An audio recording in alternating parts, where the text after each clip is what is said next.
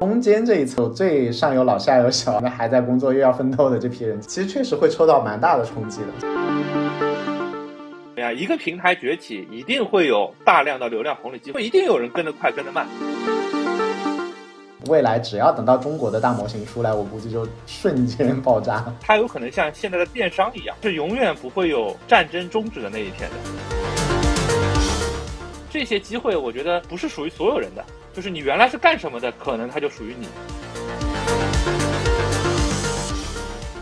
大家好，过去一周不知道大家是什么感觉啊？就是我觉得这个 ChatGPT 的变得更热了，而不是说这个热度下来一点，或者大家不太关注啦。而且我周围也看到有一些朋友的团已经开始啊组团队融资，开始启动做项目了。对对对，所以基本上感觉是说真的有一点那个这个移动互联网那个时候的那个感觉了。我早几天还在跟我太太在聊，说就因为二零一二年做移动互联网的时候，就感觉每天都有新东西嘛，然后每天你都拿到那个，哪怕是一个很傻的东西，什么什么 Pass，什么一个 UI 的小创意，然后大家来嗨一段嘛，对吧？每天都有奇奇怪怪的玩法，然后就觉得。哇，现在好像那个时候啊，已经十年没有碰到这么热闹的时候了，每天都有新东西玩。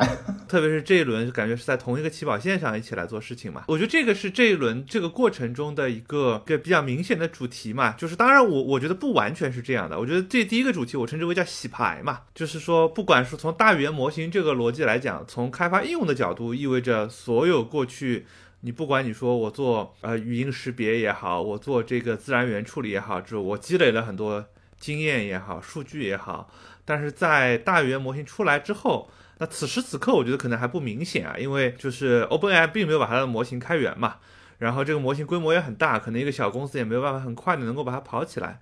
但是在这个比如说图片生成上，其实特别明显，对吧？因为 Stable Diffusion 把这个东西开源了，所以你会看到有大量的个人就做了一个小项目，立刻就火了。就是前两天我还看到有一个叫 Room GPT。就它能干个什么事儿呢？它就是说，你把你房间拍个照拍下来，它用的也是就是统一的方案嘛，ControlNet 加 Stable Diffusion，代码也开源了嘛。就是说，哎，他说，哎，你想要什么样的装修效果，立刻就能看到。但现在是说，比如 Room GPT 这个项目是因为它开源了，就意味着说，哎，你想复刻一下，你拿一块好一点的显卡，对不对？然后这个这个把代码下下来跑一下，可能半个小时就能够有个。就是七八十分的效果了，然后我觉得在大语言模型可能现在还不明显嘛，因为大家还没有把那个 OpenAI 现在能力完全能够复现出来。但是我觉得可能过个半年一年，只要能够复现出来，这个事情就变得比较可怕了。就是说你过去的积累就没有什么用了，你今天你这些积累，你多少还是有些用的嘛。我因为我看我们写了四篇文章嘛，开源这个事情，我还是比较乐观的，就是我觉得。这个当中其实这个 opinion 我是比较这个这个观点我是比较强的，但是我觉得随时可能会改，对吧？过了三再过六个月发现还是没啥东西，那我这个观点可能就要变了。但是我比较乐观的是说，还是以 stable diffusion 作为例子啊，就是大家今天觉得 stable diffusion 已经好像就是很久之前的东西，但是大家去想一想，stable diffusion 其实去年下半年才开源出来的，呃，然后最近的 ControlNet 是上个月才开源出来的。ControlNet 是我能够控制它，让这个这个画出来东西可控嘛，所以它其实一直在加速的。我觉得只要有一个效果还可以的大模型开源出来之后，就会变得非常快。一旦有一个，比方说，比如六十亿参数的模型，效果跟今天的 GPT 三差不多，只不过说此时此刻大家还在去迈那第一步。问一下，就是 Facebook 炒的那么凶的那个叫拉拉嘛，对吧？那那出来效果很差。那个在墙外看，很多人的评论是觉得效果很一般嘛，还不如就是 Plenty 五的 Ultra Large，就是还不如原来。如果在原来的那个模型上，只是放了一个内部数据量更大的版本出来，至少说没有体现出明显好。叫第一篇嘛，就是就还是我还是聊冲击嘛，就是。就是我我有一个观察嘛，这个其实也是周围的从周围朋友的公司看的，就我的观察发现，这个对于工作的冲击，其实最资最资深的那些人其实冲击还好，小朋友冲击也还好，最资深的这些人呢，大家其实是比较敏感，跟的比较紧，就就就动手就用了，就想办法去利用这个东西用起来了。对，小朋友呢很开心，就特别是周围一些小朋友工程师，他原来可能不太会写代码，他可能上了四年学。啊，觉得好像哎，一来公司工作不会写代码，对不对？当你给他那个 Copilot 一装，哎，他发现我只要描述一下需求，那个代码啪就出来，我看一看好像也能看得懂，我一点它也能运行。周围的这个朋友的，就是说他们招了一些实习生，说我原来招个实习生写自动化测试，你得培训三个月，对吧？现在他培训两天，他就能干活了。但是呢，就是哪些人，就是说我们看观察了，就是什么样的人有一点抵触这个事情，就是工作了可能一两年、两三年、三到五年，他们呢反而会有一点点抵触。就一方面呢，他已经觉得我通过自己努力学会了一套工作方式，我有一些技能，我习惯套用那个技能。但是呢，这个新的技能呢，他他和小朋友比起没有什么优势。第二个呢，他也有一些恐惧。觉得这个是来干掉我的工作的。第三个呢，他又没有像很资深的人说，我立刻就能想好我我怎么能够把这个东西用起来来提升我的效率。就他在过去的这两三年工作中，他把他的工作套路化了。那你换个套路，他就不行了。观察到了一个现象，对，我不知道你你对这个现象你是有什么看法吗？或者说，对，是觉得说那个小朋友，其实我见到的确实也就蛮开心的嘛，因为而且年轻人接触新东西更快嘛，他没有那么多抵触。比如说原本写文案写的一般的，他现在就会飞飞快的就用起来，他帮他写东西嘛，不一定是写代码。但是原本就是不上不下的人，确实是比较比较惨的。比如说，原来你就是总编，那你这个时候考虑的其实是你怎么裁员，对吧？精简队伍，你其实会站在一个更宏观的，甚至于更资本的视角来看这件事情。甚至于，比如说我们两个其实也不见得会把自己当做一个工具人去看待嘛，我们会看里面的机会嘛。那纯粹的小朋友其实就会看说他怎么帮我干活嘛，因为反正我不会嘛，他我不会那么多挑剔，因为反正我也干得不好。但是中间这一层就非常想挑剔，就觉得他这个不行，那个不行，怎么样？就其实是接接受新东西最慢的一群。所以这这个其实是挺惨的，就是就最上有老下有小，还还在工作又要奋斗的这批人，其实其实确实会受到蛮大的冲击的。所以大家强烈建议打开一下思路，要么你像小朋友一样打开思路，要不然你就把自己当做更偏向于老板、偏向于资本的那一方，你想想怎么用好这个机会，一定不要站在那里像一个学究一样在那边天天点评 评价这个东西，真的没意义。对对，我觉得不用去讨论说啊，这东西这不好用的地方，你试试能不能把它调到好用，对吧？然后实在不好用就不要用，去去用用别的，对吧？但是去批评他说这个东西还不够好用，这其实没有意义。你刚刚讲的一个冲击嘛，然后对我来说，我其实越来越。更深的理解它的冲击的话，是它的那个，就它里面有脑子这部分，让我感受到了很大的冲击。那我，所以我在那个公众号，大家可以去看这一篇的话，就会写说他给我的一个一我我自己实践的一个例子，就是让他帮我把一篇文章里面的敏感信息给盖掉嘛。我就举了几个例子给他，比如说把徐文浩这个人名盖成 name，把呃比如说延安西路九百号这个盖盖成 address，然后给了他一段文字，让他去把敏感信息给盖掉。结果他不仅仅把这些给盖好了，他知道所有的名字他都盖好了。以至于所有的地址它都盖好了，而且里面会出现了一个 email，它会把那个电子邮箱也盖成一个 email，就特别举一反三，这完全就是有脑子的行为啊！就这些地方还挺吓人的。问你两个问题啊，第一第一个问题比较偏技术一点，就是刚刚我讲的这个，其实很多时候是会讲它有自己的推理和延展的能力嘛，然后再往前走的话，其实是它在三点五那一版，我我最近把这这方面的那个文章也都看了一遍，就是出现那个 chain of thought chain of thought 那个东西嘛。但我现在还没有搞明白，chain of thought 究竟是它已经出来了一个模型，然后的话呢，他们在内部调的时候，在教他说，哎，你把它慢慢想，先想一步两步，就相当于是我们人类教了他一个 chain of thought，然后他慢慢就发现质量，他出来的结果变好了，然后后来问他问题的时候，它里面就有了一些有了一些聊，还是说这只是一个 prompt engineer 的一个招，就比如说我应该给他举例子，这个叫做 Chain of Thought。就是到底是什么哪个意思呀？这是一个 prompt engineer 的招，就模型本来有这个能力，只是你不知道。对，就是并不是说我先训练出来个模型，然后呢说，哎，我发现模型效果不好，我要再怎么去调这个模型？不是的，而是这个模型已经训练好了，它已经有这个能力了。对，只是说呢，你很直白的问他呢，他不过脑子，告诉你，你直很直白的问他什么二十五乘三十六等于多少？不过脑子，他不想思考，他告诉你五百。他说不是的，你要列一下竖式，比如说这样这样这样算。他说啊，那好。我就列一下数式，告诉你算出来是三二十五乘以三十六等于多少？这个就是 chain of thought 的威力，就在于说，它不是说，哎呀，我们再想了一堆模型再去调出来，而是说大模型自己本身有这个能力。我以前一直把它还是当这个招嘛，但是它在过程当中，就那些论文是怎么发出来的？就是好多我看有些论文是关于 chain of thought 的，但是这是个非常重要的发现，就是就发这个论文的几个作者 Jason Wei 啊什么的，不就从 Google Brain 跳槽去 OpenAI 了呀？最近。我我我以为他们是发现了，就是里面有这个东西，然后就有有办法把它往这个方向推了一下，其实没有推。对，第一点是 GPT 三是那个对吧？是 OpenAI 发的，对不对？但 Chain of Thought 是 Google Brain 的人发现的，开始也是基于自己的 Palm 变那个反正更大的一个模型嘛，他们发现这个 Chain of Thought，所以是 Google 的人发现的。他就是说模型在那里，对不对？你用一个一种方式去问他，他就仔仔细细帮你算一遍；你用另外一种方式问一他，他就一拍脑袋给你个答案。就比如说你跟那个 AI 说很多问题，它其实会乱回答你，就跟人一样。比如说我问你二十五，刚刚徐文浩举的例子，二十五乘三十六，你要你一我三秒钟回答。那你就肯定给我一个大概数字嘛，比如说等于六百，对吧？嗯，那现在机器机器也是这样。然后的话呢，你有两种办法，你现在可以让它回答正确，或者一个更复杂的需求。一种是你告诉他不着急，一步一步慢慢想，他居然就能回答对。要不然的话呢，你就给他演示一下，说我我有三个苹果，徐文浩有三个苹果，一共几个苹果，他可能都会数错。但是你提前告诉他说，哎，小明有三个苹果，小红有四个苹果，你看四加三等于七，你给他这样看一遍。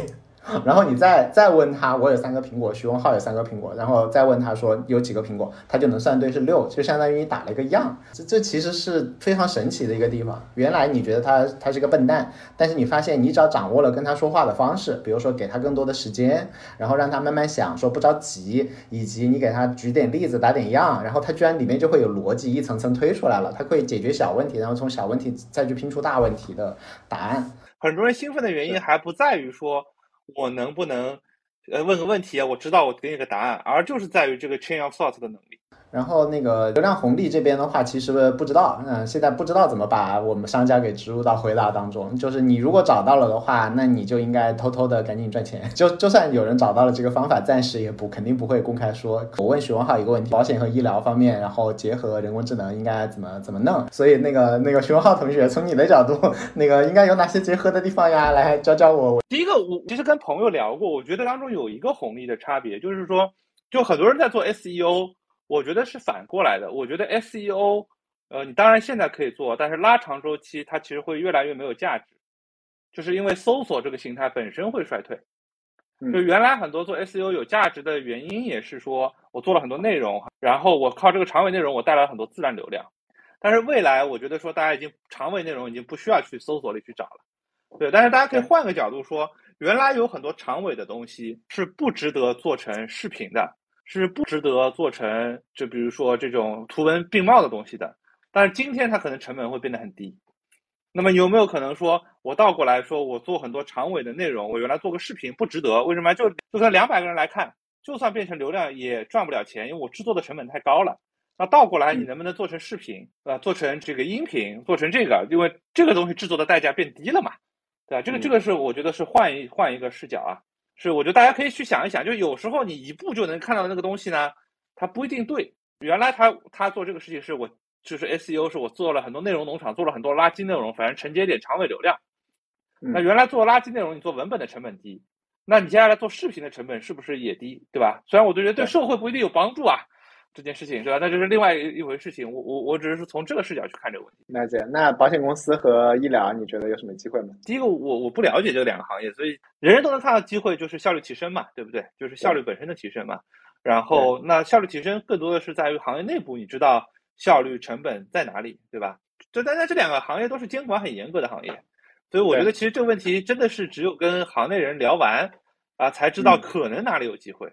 就或者说我们今天拍脑袋，我可以说五个机会出来，但大概率是不准的。有几个早鸟同学 已经提了一些问题，有人就在问说，现在可以训练自己的人工智能机器人吗？有没有可以购买的软件？他想做一个信息平台，部分工作让人工智能来输出。我对他的理解就是，他有一堆的数据，然后让人工智能来做这个输出。比如说，他有关于他们公司啊，关于这个行业的各种数据。那有没有一个 bot 可以买买下来，就可以把这些数据都读了？那么用户就可以直接跟这个机器人开始沟通，说：“哎呀，我想要什么东西的。”那个机器人就可以找到合适的资料跟他聊起来。现在有这个吗？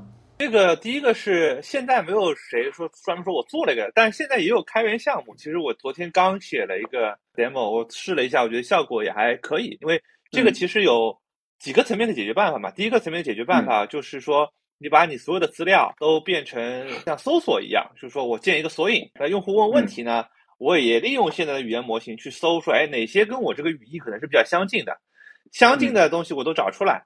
然后呢，再把这个相近的内容交给 AI，说：“哎，你看啊，这是这些资料，这个是用户问的问题，能能不能请你回答一下？经过这个过程，其实你可以把公司内部的资料库，或者说你个人关注的这个资料库，能够变成一个就是让 AI 也能够问答的嘛，就解决原来所谓的 AI 会编瞎话呀，AI 没有最新的资料啊这样的问题。所以做这样一件事情，我们不夸张的说啊，就是二十行代码就做完了。在这周吧，我会放一个 demo 出来，大家可以自己去体验一下，代码也会放出来。就这个是一种逻辑，当然这个逻辑还是说我是依赖于 OpenAI 的大语言模型的嘛。第二个逻辑就是说，那我能不能不用它的模型，我用开源的模型？那我们其实也是看到有一些朋友放出来一些思路啊，一些代码，就是我们觉得也是能做的。毕竟来讲，你是在一个垂直类的领域里面做嘛，就无非是把你把 OpenAI 的大语言模型换成一些。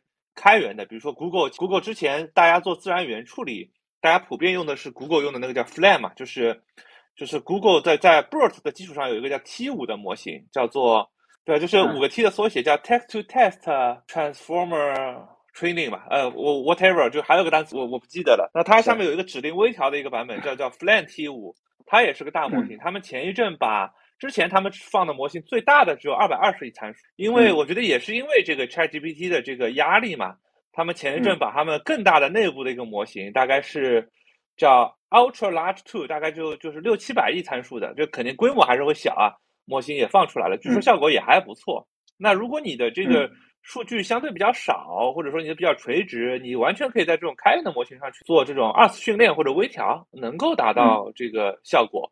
对吧？这个取决于，因为有些人说我做个面向 C 端、面向海外市场的应用，我完全可以用 OpenAI 的 API 来做。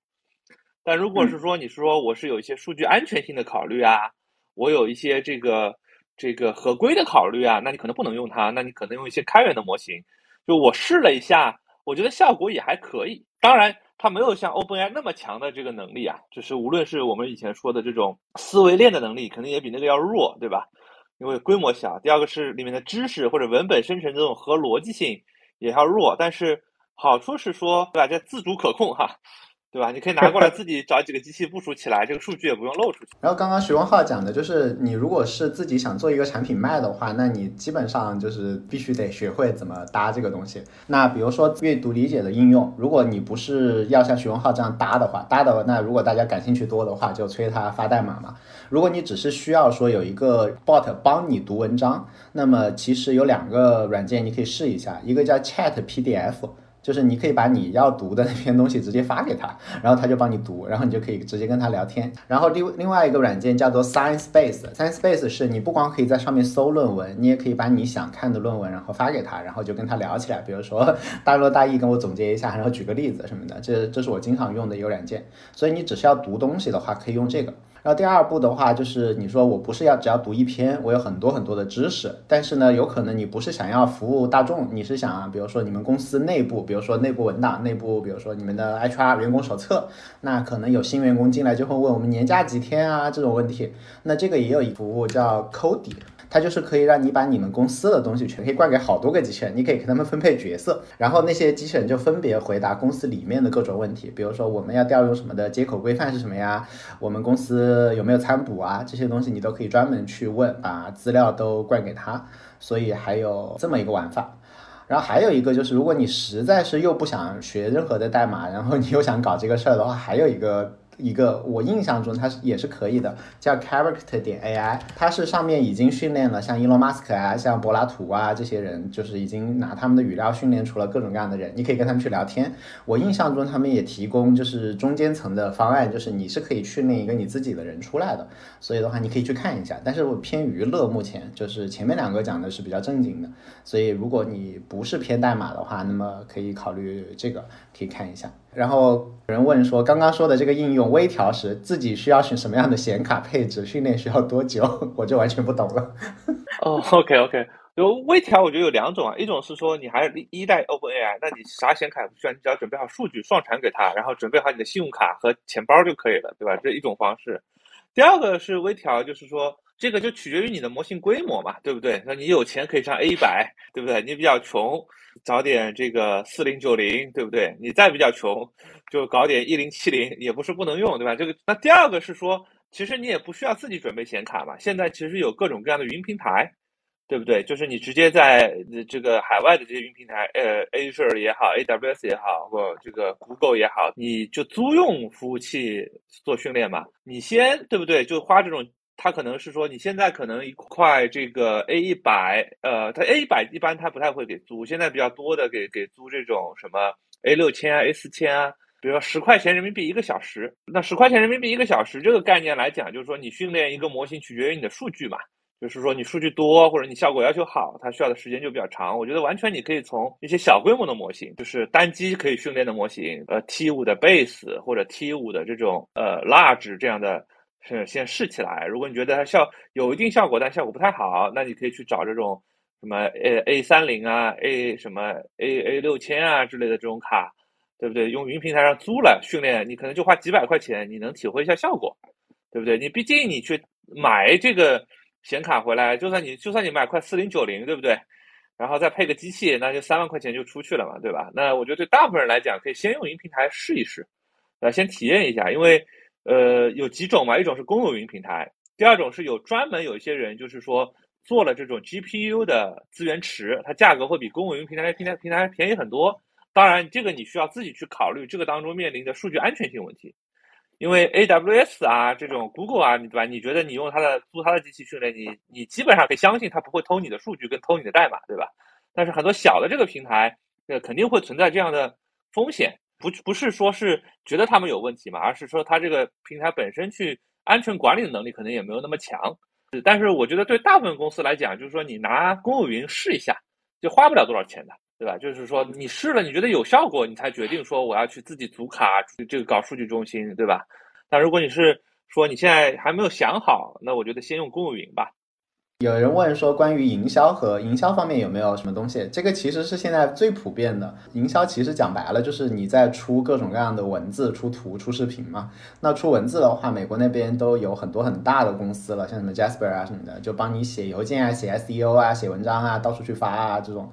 然后的话呢，在出图方面的话，现大量的出图的工作其实已经可以被那个 AI AI 取代了嘛。而且中间大家有一个误会，就是觉得 AI 的那个效果还不够好，不能取代设计师。但是其实吧，对于大部分营销公司的设计师的大部分工作量，并不是把它做好，而是沟通，就是这个是不是你要的五彩斑斓的黑？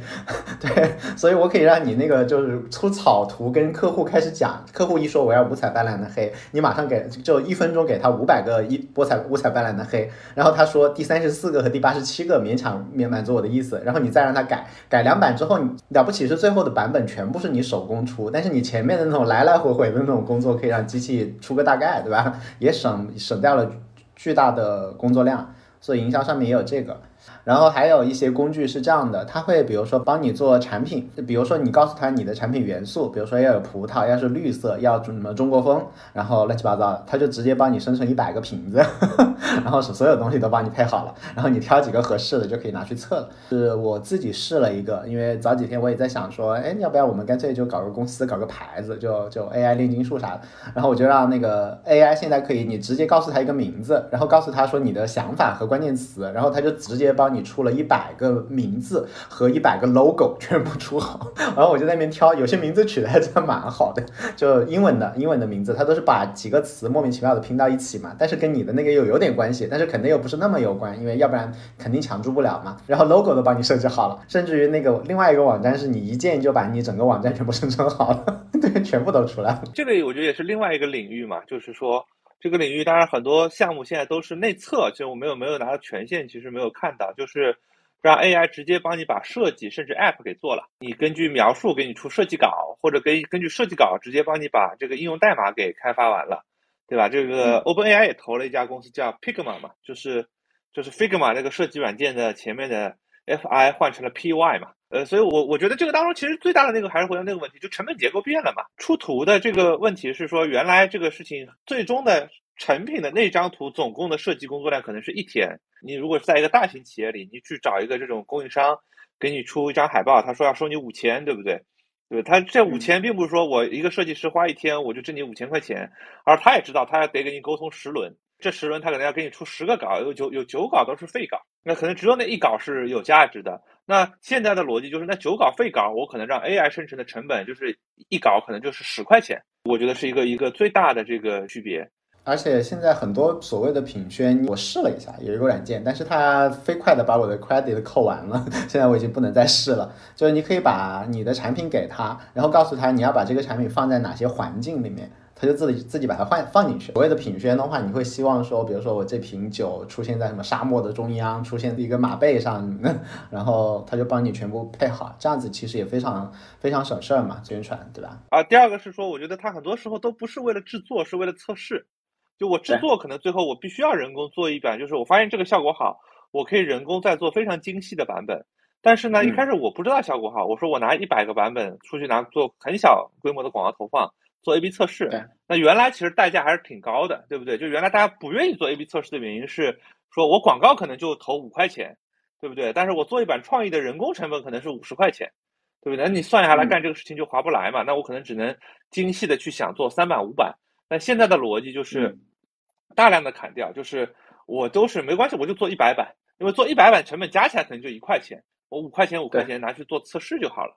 这也是我们在那个上一期啊思考嘛，就是大家不要直接说，哎呀，这个人工智能不好用什么的，你评价它没有用，你你得把你的自己的工作给拆拆细。然后拆成一步一步，比如说第一步是如何获取灵感啊，那让他出一百个，只是给你灵感，不让他做。然后呢，再比如说让他出一百个让你挑啊，这也可能让他帮你出一些草图，方便跟客户沟通，这可能也可以。你不是让他完整的解决你一个工作问题，而是你把一些具体的任务给到他，他帮助你来完成这些任务，这些其实会更靠谱一些。还有一个问题，对对于广告内容种草。销售模式及认知认同认购方面会有巨大改变嘛？比如未来大家更容易从 Chat GPT 推荐进入电商店铺，而非 APP。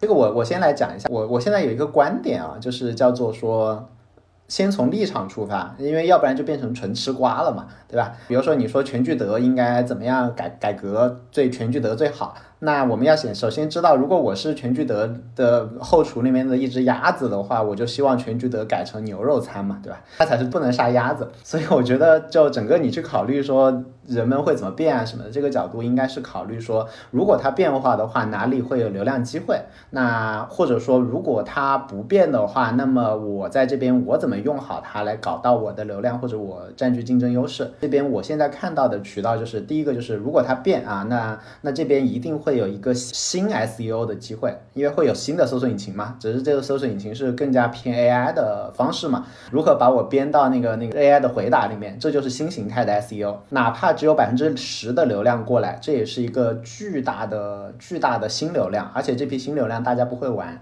你是第一个会玩的，那么其实你就会有巨大的竞争优势，就免费拿到很多流量。那我们应该从这个角度想，是尽量的打听资源，打听了消息或者观点之后，不要去思考那个就是哎呀，微软和 Google 谁会赢，而是去说第一个就是我它这个转换过程当中，我能不能先行一步来偷到这个流量红利。要不然的话呢，就是如果大家会发现他们没转啊，那这个过他们没转，但是呢，现在出现了一个新形态的工具，那这个工具可以有一个典型的功能是什么呢？就是可以大规模的创造表面上是原创的，那这个时候说不定你又有一层偷流量的机会，是吧？假设 Google 还没有反应过来，那么就是怎么判断你你的这个内容是否是真真人做的？但那么对于你这个品类，比如说你是个卖杯子的，那么卖杯子。网上肯定有很多关于杯子怎么好啊，怎么坏呀，各种场景啊，怎么用好杯子啊这种文章，那你不能抄嘛，对吧？但是你能不能从他那边获取灵感之后，你让人工智能帮你写个十万篇东西出来，然后十万篇相互引用，然后你把它铺到全网去，然后都带流量到你官网来，这可能也是个机会。所以的话，我建议大家就是可以考虑两种东西，就是我们不不要光考虑巨头。第一个是考虑说巨头的变化，如果它真的变化，那它在它大跨步的那一刹那的话，会哪些东西跟上，哪些东西没跟上，你你有什么机会？要不然就是我不去管它，我就管我手上拿到这个工具，我我拿到这个工具，我如何可以短期内抓到这个流量，以及长期如何构建我的那价值。所以我觉得可以这样考虑。我我是这个感觉啊，就是说，就是在这个过程中有三个身份嘛，一个是 C 端的消费者，对吧？一个是现在的这些平台，第三个是商家嘛。就是因为我觉得你刚才的这个视角，更多的就是说我作为一个商家，我该干什么？我觉得这个肯定是。加上我的几个推测和感觉啊，第一个是说，因为 ChatGPT 现在其实是个入口，这个入口其实已经在缓慢的发生变化。就是在我自己的体验，就是我搜索变少了，问 ChatGPT 变多了嘛。呃，而且我昨天看到有木头姐，对对，他们的基金给了一张图，说就过去两个月，Google 的这个搜索的市占是一一条像一条直线一样下降，对吧？当然，你仔细看它那个坐标轴，其实没有，它只是从百分之九十九点五下降到了百分之九十七点五。ChatGPT 加上这个 Bing，它可能就抢了两个点回来，对不对？但是所有用过的人知都知道，这个体验的变化是是巨大的，而且这个百两个点对 Bing 来说，那就是五倍的增长。就是从零点五变成二点五，那就是五倍的增长。而且如果这个速度如果不变呢？如果再过两个月变成十个点，那那就很可怕了，对吧？我觉得这个是一个第一个，我觉得它的流量入口很多的的就是会发生变化的。当然，我觉得这个变化可能没有那么快，对吧？就是因为有大量的用户习惯背后的信息，对吧？包包括大模型里，你现在其实没有索引大量的信息嘛，所以它还是说并加上 ChatGPT，不是说光说 ChatGPT 这一个入口。对吧？第二个，我觉得可以倒回去看。我觉得平台建立的那么多优势啊，其实没有那么容易被打垮。我们去回想一下上一轮叫移动互联网的时候，移动互联网其实最早电商受益最大的人是谁？其实不是说啊，我新做了一个公司，因为有手机我做了个 app，其实还是京东跟淘宝。对电商，我们就说实物电商的影响是什么？影响是对原来的巨头是个巨大的利好。对吧？因为我只要去真的去跟这个浪潮，就大家这个这个习惯是会会跟过来的。而而且我觉得这一轮和上一轮不一样，就上一轮是它让大量的没有网络的人接入可以用了，就这个电商渗透率已经非常高了，对不对？不属于说就是在拼多多包括抖音的这些教育之下，已经没有什么人说我这没在网上买过东西了，对吧？所以我觉得从这个角度来讲，这个渠道会发生变化，肯定会发生变化，它发生变化会比较慢。就就是现在的这些平台都是经历过周期，都是被挑战过的。所以我觉得不会有什么影响，消费者的变迁会比较慢，主要的机会还是说，还是回到你说的，就是商家上，商家其实的确是要去跟，就是说，因为这个就是你不用去管这个是是怎么样，一个平台崛起一定会有大量的流量红利机会，因为一定有人跟得快跟得慢，对，大部分人也就是吃瓜群众嘛，对对对，所以它还是会有一个时期，抖音刚出来的时候，就是你去做抖音电商，跟你今天再去做，你刚出来的时候抖音去做这个。主播跟今天去做，你的成本是不一样的嘛，对吧？这个我觉得当中一定会有一个流量红利的这个套利的时间。我觉得对这个对所有的依赖依靠平台的商家的这种类型的角色，肯定都是都是这样的。就当然，Google 会受很大的冲击，但你比如说，我说我是做电商的，还有我说亚马逊，对吧？我觉得对亚马逊来讲，它对吧？它只要不是过度迟钝，其实对它的冲击其实不会特别大。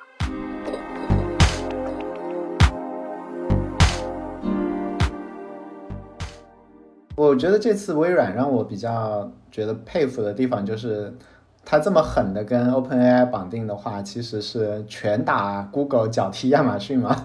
就其实主要是不是影响前端，不是影响购物那一端。我觉得亚马逊主要是它可以那个 Azure 就更更容易去抢那个 AWS 的份额嘛。你刚刚讲的的话，其实我觉得除了我们表面上看，比如说大家会用那个前端用一个 AI 助手来买购物之外，其实还有很多会抢掉搜索引擎的份额的方法，其实是各种应用内。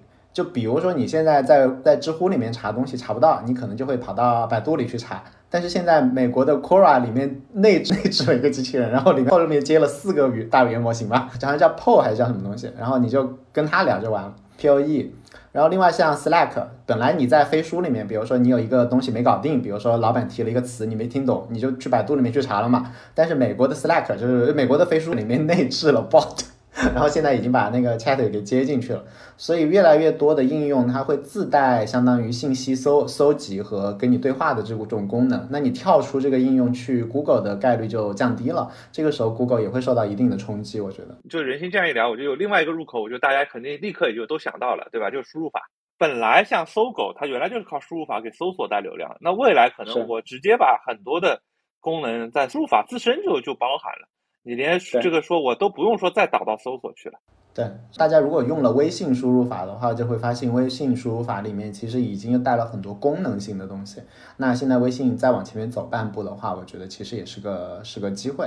呃，那个有同学也在问说，然后用 GPT 写文章，客户说调性不对，有办法吗？那你让他改调性呗。所以第一个就是大概率你不应该让他写全文，你应该让他一段段写，帮你给灵感，你自己拼。第二个就是你可以让他不断的改的呀。举个例子，我宝宝就会让 ChatGPT 跟他讲故事，然后如果那个故事讲的太复杂，因为我宝宝五岁嘛，然后他就会跟他讲说 I'm only five years old, please use simpler words，然后 GPT 就会跟他道道歉，然后用那种极简单的句子再把那个故事给他讲一遍。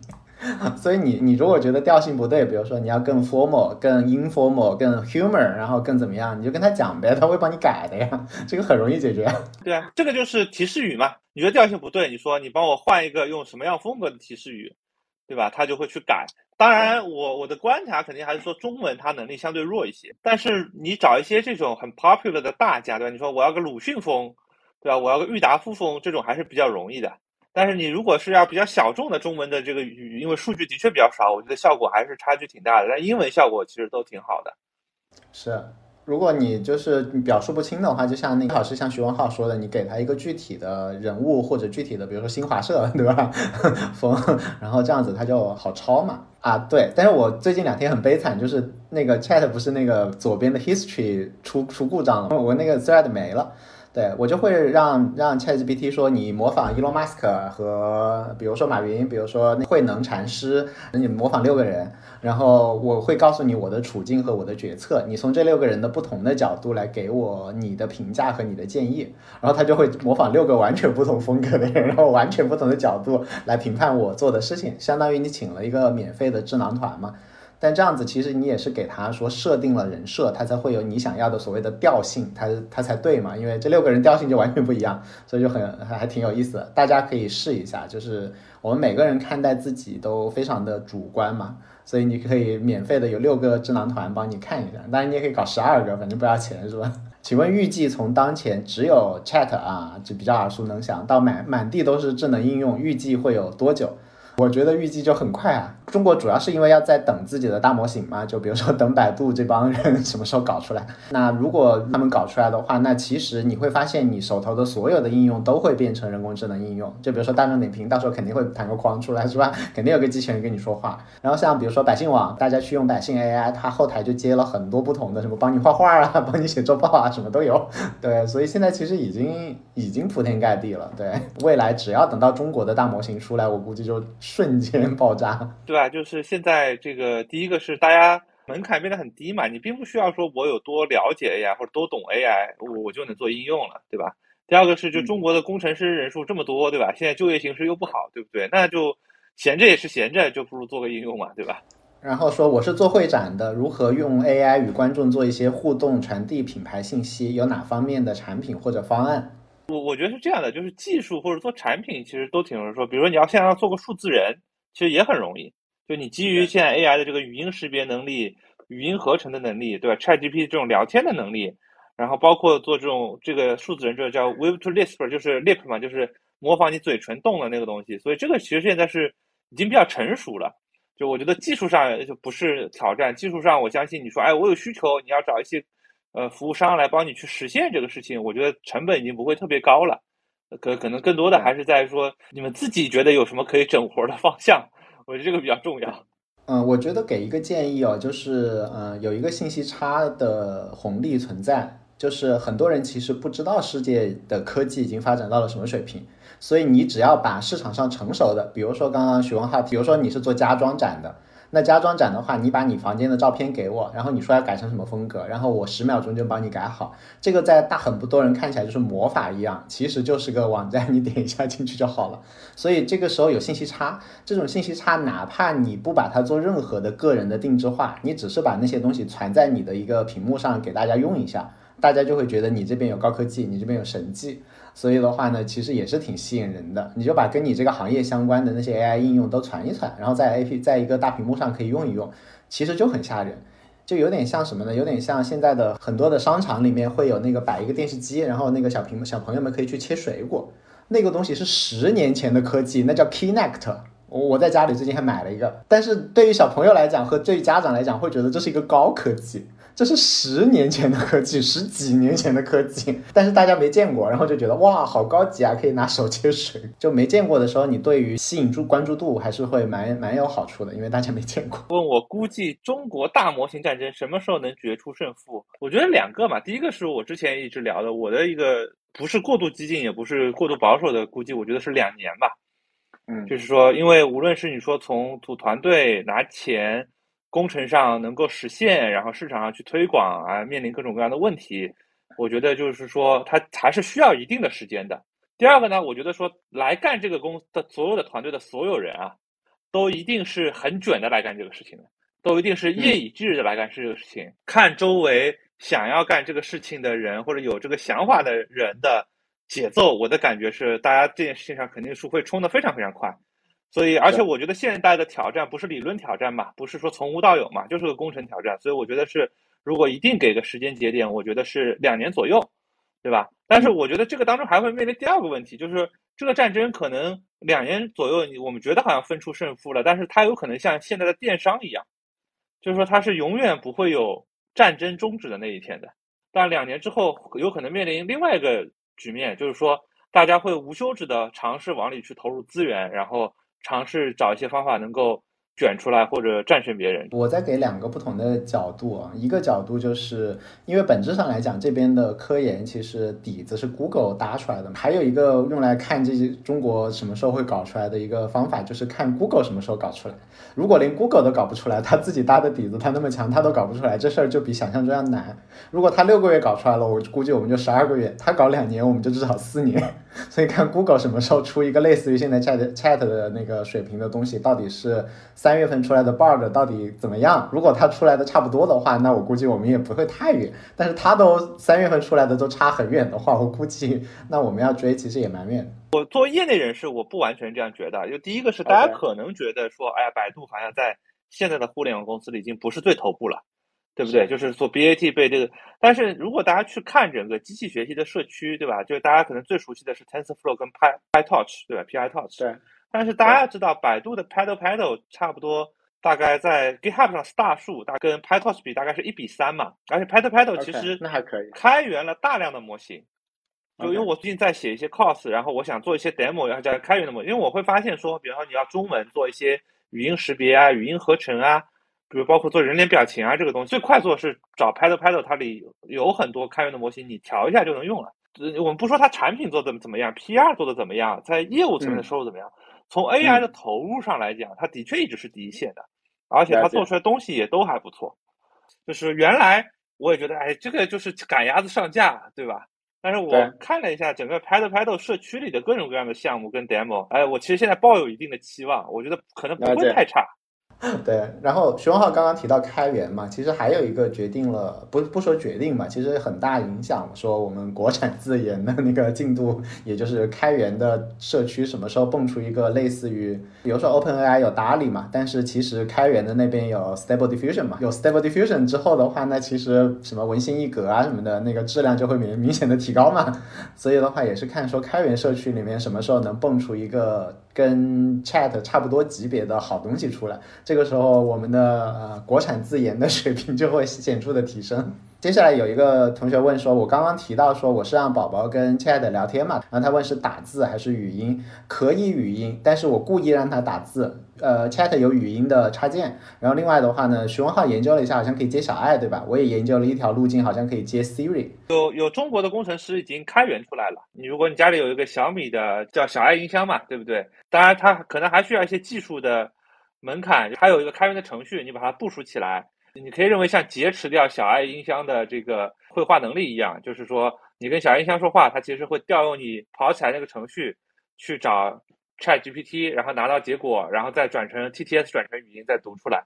晚一点，我可以把这个开源项目的链接，我们到时候也也放出来。从文字生成图片、生成短视频会出现好玩的商业模式吗？比如免费小说中以视频盈利什么的。好的，第一个是大家可以去看，据说现在亚马逊德国排名前几的这个儿童小说，有人就是用 ChatGPT 写的。第二个是，也有很多人用这个写小说在海外买。第三个是说这个，所以这已经是一个模式了。所以我觉得这个未来对像什么起点啊、阅文集团，这个是个冲击，对吧？就是原来有很多写手，就是他是很多写手中冒出来一个，但是问了问题是未来的很多这种环境和有很多写手都在用 AI 写，你也不知道该选谁。选出来，他是未来是不是能写出更好的东西，你也很难讲。对，我觉得这是另外一个从伦理上的反向冲击。那现在也有专门的一些人工智能公司在研究那个长文本的怎么保持一致性啊什么的，有专门的工具来做这个了。然后你说中视频里现在也已经有了，就是也是老外做的，老外做了一个搞定了一个通过 Stable Diffusion 搞定了什么事情呢？搞定了通过 Stable Diffusion 跟他们一些自一些自己的模型训练啊、优化，就是它是怎么样的？就以前拍动画片大家都是一一页一页画出来的嘛，这种两 D 的动画片，那他现在是说是就我人拿个绿幕，我自己做各种各样动作演，我要拿个剑，我就拿根棍儿，对不对？然后他就自动帮我渲染成一个动画片，就他自己拍了，就在网上直接在他自己的网站上就在卖这个东西，就可能几美金一集。对吧？当然，现在可能很多人冲进去是噱头嘛，但是未来意味着说我做这个视频的成本大幅度降低了。它当然还没有到说我打一行字就出来，但是说我不需要很多很多画师人工去画了，三五好友，对不对？找个空的仓库挂个绿幕，对，就小孩过家家一样去演这个剧情嘛。演完之后，你说传统上就大片儿你要服化道，对吧？动作捕捉现在都不用，现在就是把整个片。拍摄下来，然后交给 AI 去模型去把它重新渲染成动画片。然后有朋友问中间层创业有什么？我自己观察到有几种类型啊，一种叫垂直赛道，不跟大家来卷这种面向 C 端的应用，就是包括有一些公司我专门用 AI 来做数据分析，我专门用 AI 来做怎么写代码，我专门用 AI 来做怎么设计，因为他可能擅长的不是 AI，他擅长的他是理解原来比如说做大数据整个数据处理当中有哪些脏活累活很麻烦、成本很高的地方。他原来做设计，考虑当中有哪些脏活累活很麻烦的地方，他去重新设计流程，然后他做产品出来，然后呢，因为你们用它，它又有数据，它就进入一个正，希望能够进入一个正反馈的通道。我觉得这个是一类。第二类呢，就是说重新去思考是怎么做串联嘛，就比较典型的是呃，Lan Chain 跟这个 Fixie 这种公司，就是说，哎，AI 能做很多能力，那我们能不能做一个平台，就把各种 AI 的能力串起来，变成一个新的工作流水线，对吧？变成一个新的 ERP。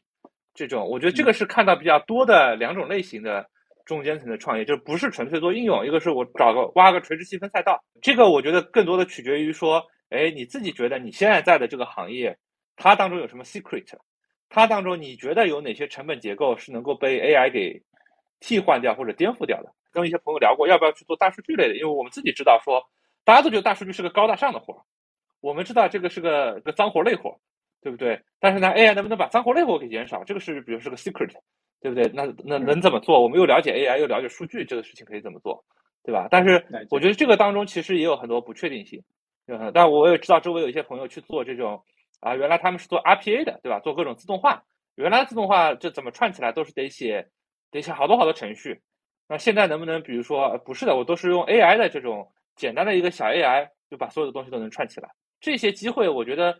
是不是属于所有人的？就是你原来是干什么的，可能它就属于你，对吧？你说我原来是做电商的，我要来干这个事情，你肯定是干不成的。对，做个应用层嘛，你不要做中间层嘛。哎，然后刚好熊浩我也问你一下，LangChain 这个你可以举一个再具体一点的例子吗？其实我也没有太搞明白 LangChain 可以用来干嘛，还有什么还有 GPT Index 啊什么这种东西。就现在比较主流的。主流的两个项目，一原来叫 GPT Index，它现在改了个名字，叫做 Air Llama Index。Air Llama Index 本质上是做一件什么事情呢？就是刚有很多朋友都会问说，哎呀，我怎么用 AI？我公司内部怎么做数据？怎么处理？它本质上说我怎么把我内部的数据变成索引，对吧？就跟我们以前做搜索引擎一样，我把我所有的商品变成索引，我一搜就能搜到结果。但是我把我自己的资料库也索引下来，然后我一问就能问到结果。本质上它是做这么一件事情，它的核心代码其实很简单，它的核心代码其实还是去调大语言模型，但是它比如说把索引结构做了，你想一本书可能有几十万字，对不对？那现在 OpenAI 一次只能看三五千字，那他说你把这个书给我，我自动按三千字一个段落变成一片索引，前后按顺序，每五个索引上再建一个索引，再 summarize 一下，那我要去搜一个问题，我就知道，哎，我其实是问一个问题，我就在这个索引里面找哪些可能跟我相关的。然后我综合出来，然后回答出来。就 L Llama 本质上是做这么一件事情，呃，一个是它做了各种各样的 loader，就读各种各样数据，它又能读 PDF，又能读 EPUB，又能读 YouTube 的这种字幕，对吧？又能读你的文本文件，又能读数据库，就所有东西它都能加载进来。第二个事情是它做了什么呢？它做了说我后面这个索引用什么结构怎么存，对吧？我既能存成这种开源的 Facebook 的这种叫 Fast 的这种。索引库也可以接背后接各种各样的开源的向量数据库，同时我这个 AI 语言模型我可以接 OpenAI 的 API，我也可以调用开源的这种 BERT，对吧？它相当于是做了这么一件事情。那这使得你说，我称之为它其实是把常见的利用大语言模型做开发的设计模式打包了一下。LangChain 呢，我觉得本质上也是比较类似的。那它更多做了一步，它有个概念叫做 agent，就是说我搞了一番东西之后，就 Air Llama 本质上能干的事情还是阅读理解嘛，你还是跟他聊天，你还是问他一个问题，他给你回答。连 n 想干一个事情，我让你干一个事情，你能不能把这个事情干了？我给你一个算术，你能不能调用计算器帮我算一下？我给你个比如说复杂的图数学公式，你能不能帮我把这个数学公式给算一下？提了个要求说，你去 YouTube 上播一个视频，你能不能真的去打开浏览器帮我把这个视频播了？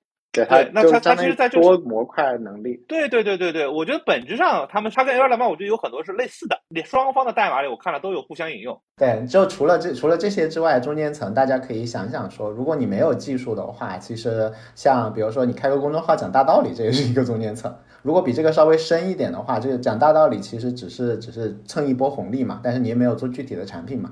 再往下面一点的话，你做个像孵化器，其实很多人现在在考虑。然后那么 AI 方向有没有自己的孵化器，这可能也是一层一些合规性方面的问题。这个其实那如果所有要搞大模型的人，他们都要去练合合规性和安全性的话，这是不是一层服务层？那再往下的话，包括 OpenAI 他们，他们要训练自己的模型的话，他们其实比如说怎么样有一个基准的啊测试啊，什么乱七八糟的这些杂活儿，有没有一个标准封装的一个服务？那这也有蛮多奇奇怪怪的。就是就大家知道有些论文啊，就是说你可能你我说我我有很多论文，它水平不高，引用数特别高。你知道是什么样的论文吗？就是说我找了一个我设计了个基准的数据集。以后大家所有的论文说我要测一下这个东西效果，我都要引用这篇论文。如果大家说，哎，我今天不知道干什么，你去爬很多数据，然后去给他把这个数据整理的干净一点，对吧？去发一篇论文，在所有的模型上试一遍，然后发一篇论文。然后这个数据集如果真的很好用，未来有很多论文都会引用你的。这这这其实也是个中间层，对吧？然后这边下面还有几个问题啊，比如说交易领域啊，百度和国外的 GOT，GOT 我也看不懂。然后工业制造业自自动化，我的观点就是，其实这一次它我们看到的这个突破，其实来自于是一个叫大语言模型。就是大语言是什么意思呢？就是它听得懂人话，以及它说得出人话了。所以其他的任何的专业领域，比如说你的那个机械臂应该怎么动啊？那那什么怎么识别你那个布料有没有坏啊？这些专业领域的发展还是专业领域 AI 它在发展，这个领域有没有什么突破性进展？你再说。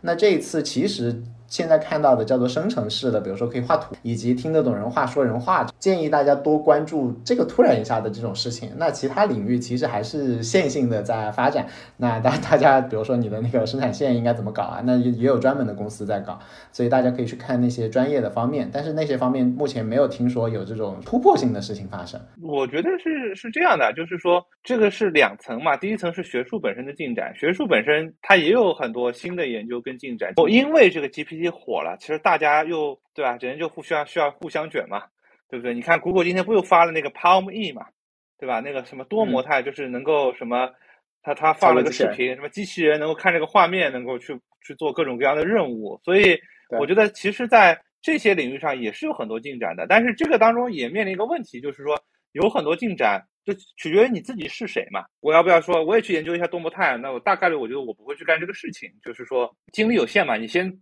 你只能看着手上的牌去打这个牌，对吧？嗯。然后比如说，包括像百度啊什么，我觉得大家现在在做的这个所有人，其实在最底层的原理上，大家都是一样的，都是 G Transformer 的大语言模型，对不对？再往上，大家路线上有些差别。原来 Google 是 BERT 嘛，完形填空为主；这个 OpenAI 是 Chat 是 GPT 嘛，就是这个文章续写这个为主。一个是前后遮了给你猜中间，一个是只遮前面让你往后猜嘛。但是整体的路线。我觉得包括现在这一轮之后面临的问题是说，都在学 ChatGPT 这个路线，所以我觉得本质上没有分别。本质上，百度要做的事情，我觉得大概率跟 ChatGPT 在原理上是一样的，无非是说我效果能做得多好，这个就一样的嘛。就是这个其实跟造芯片呀、造汽车呀、造飞机呀都是一样的，对不对？飞机谁还不会造？谁还没有学过高中物理啊？大概原理大概很容易理解，你要造出来这个事情很难吧？对不对？我我觉得本质上是这么一回事儿了。那今天差不多到这里。哎，好，谢谢大家。好，谢谢大家，记得关注，记得关注，好，拜拜，拜拜，拜拜，拜拜。